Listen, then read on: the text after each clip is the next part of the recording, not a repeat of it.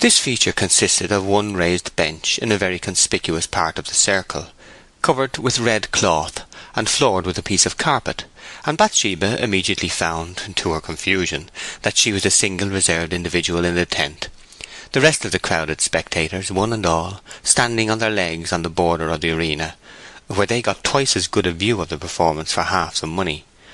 Hence, as many eyes were turned upon her, enthroned alone in this place of honour, against a scarlet background, as upon the ponies and clowns who were engaged in preliminary exploits in the centre, Turpin not having yet appeared.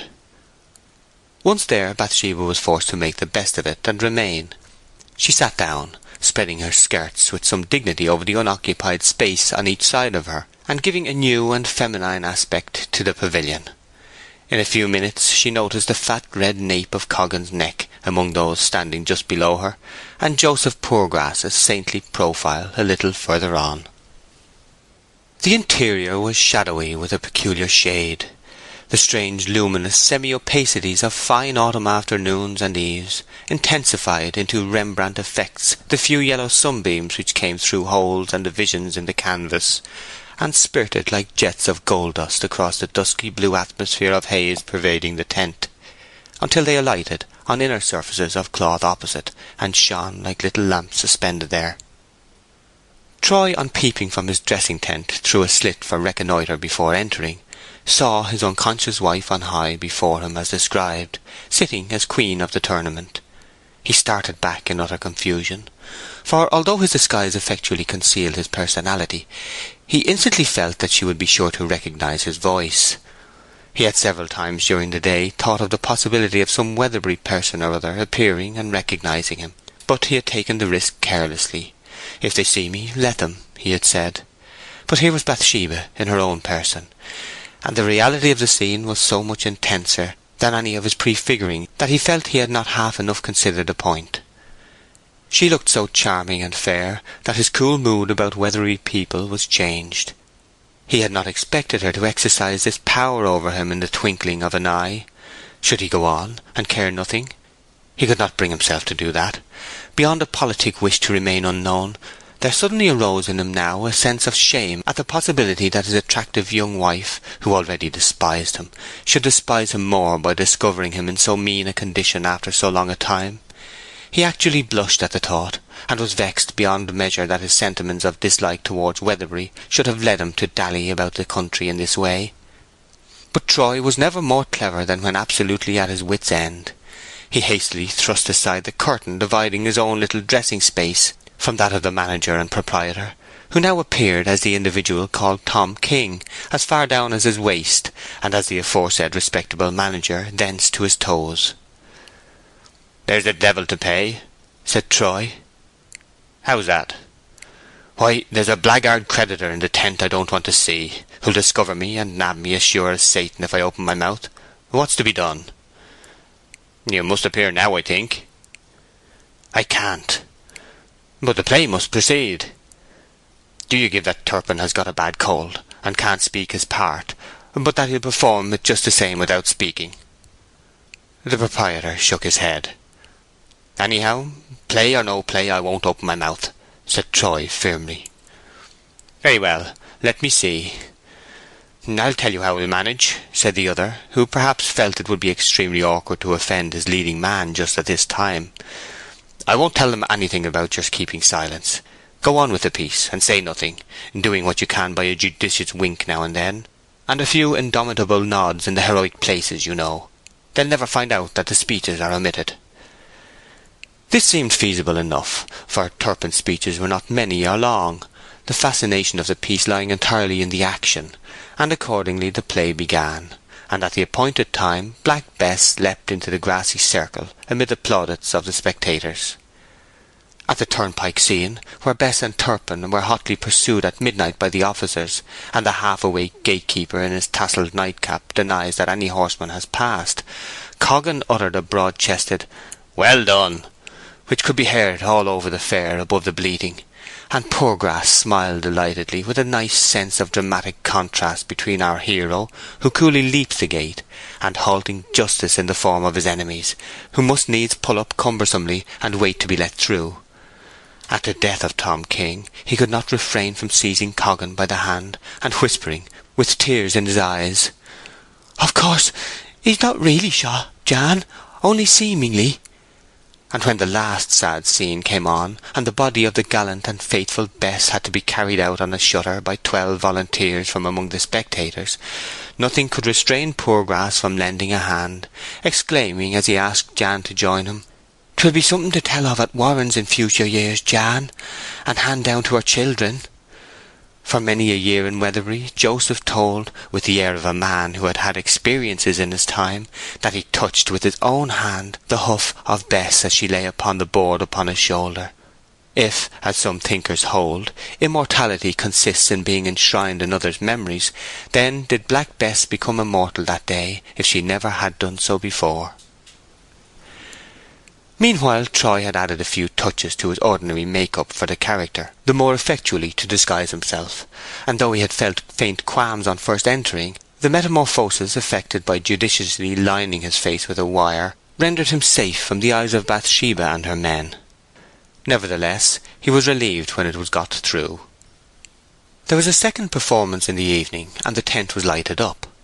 Troy had taken his part very quietly this time, venturing to introduce a few speeches on occasion, and was just concluding it when, while standing at the edge of the circle, contiguous to the first row of spectators, he observed within a yard of him the eye of a man darted keenly into his side features.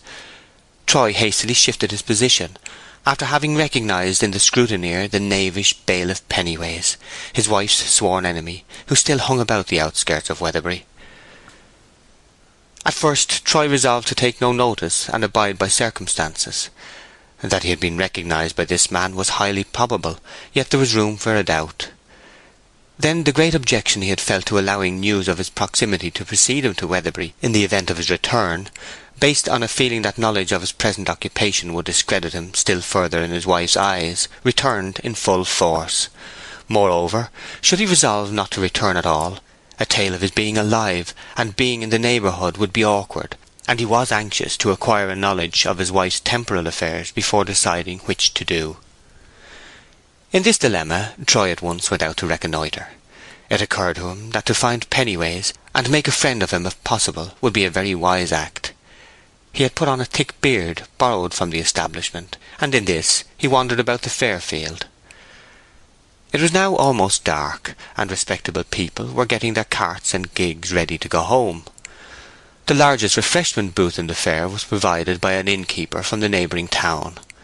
This was considered an unexceptionable place for obtaining the necessary food and rest.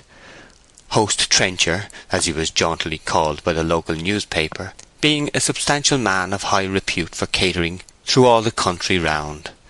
The tent was divided into first and second-class compartments, and at the end of the first-class division was a yet further enclosure for the most exclusive, fenced off from the body of the tent by a luncheon bar, behind which the host himself stood bustling about in a white apron and shirt-sleeves, and looking as if he had never lived anywhere but under canvas all his life. In these penetralia were chairs and a table, which, on candles being lighted, made quite a cosy and luxurious show, with an urn, plated tea and coffee-pots, china teacups, and plum cakes.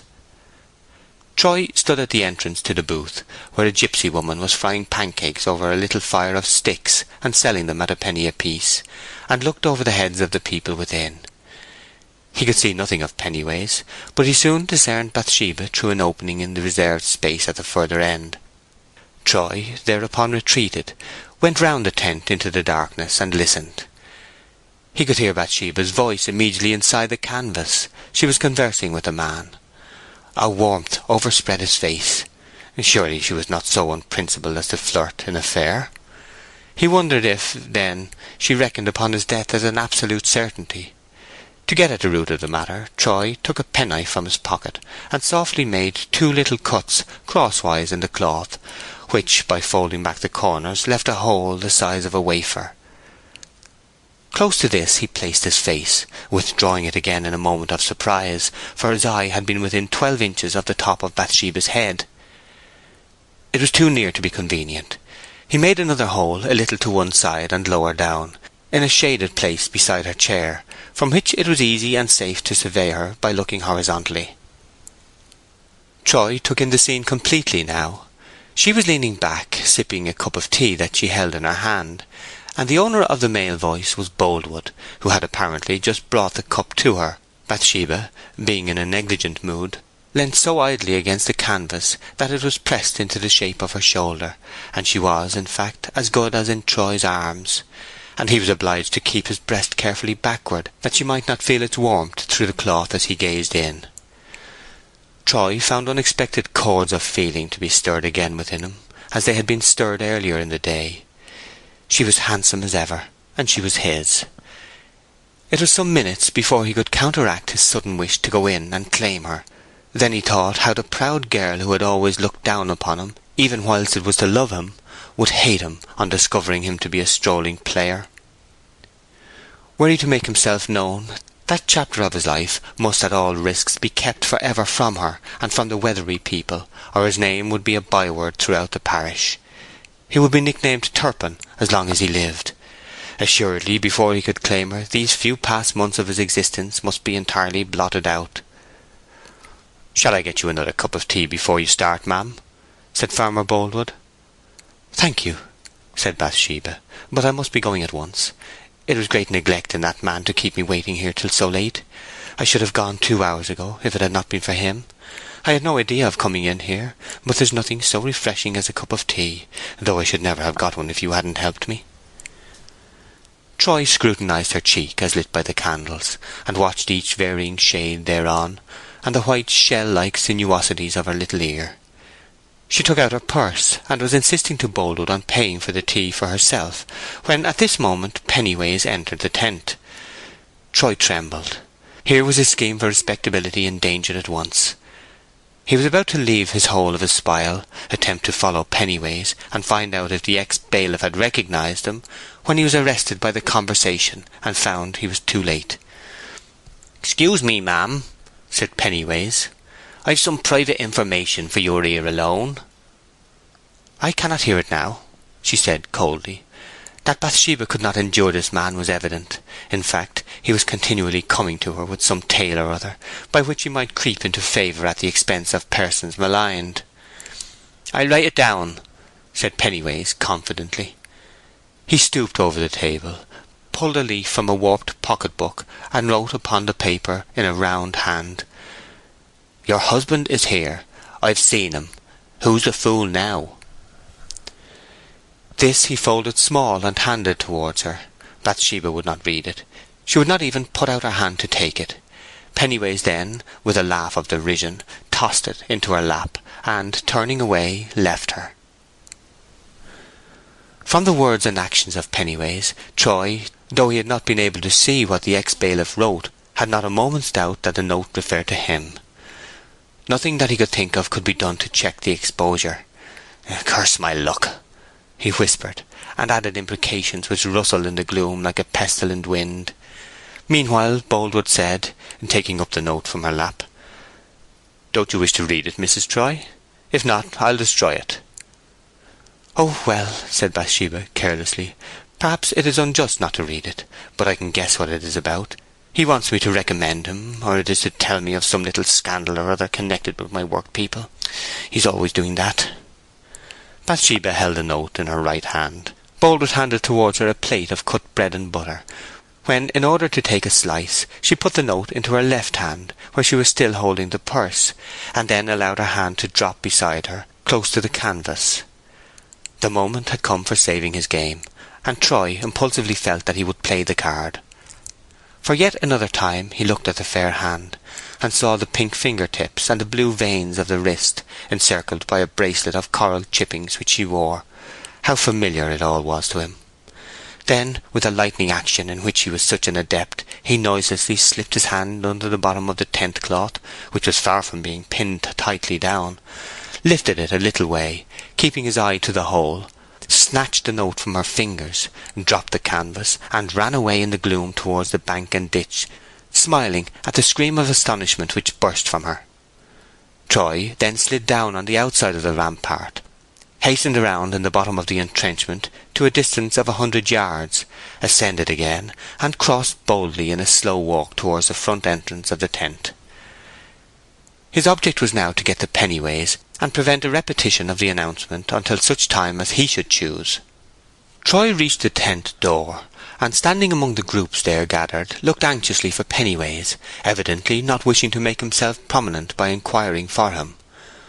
One or two men were speaking of the daring attempt that had just been made to rob a young lady by lifting the canvas of the tent beside her. It was supposed that the rogue had imagined a slip of paper which she held in her hand to be a bank-note, for he had seized it, and made off with it, leaving her purse behind. His chagrin and disappointment at discovering its worthlessness would be a good joke, it was said.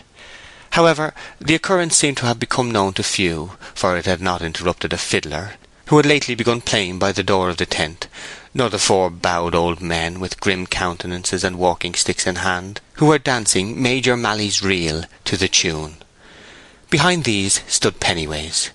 Troy glided up to him, beckoned, and whispered a few words, and with a mutual glance of concurrence the two men went into the night together. End of chapter fifty.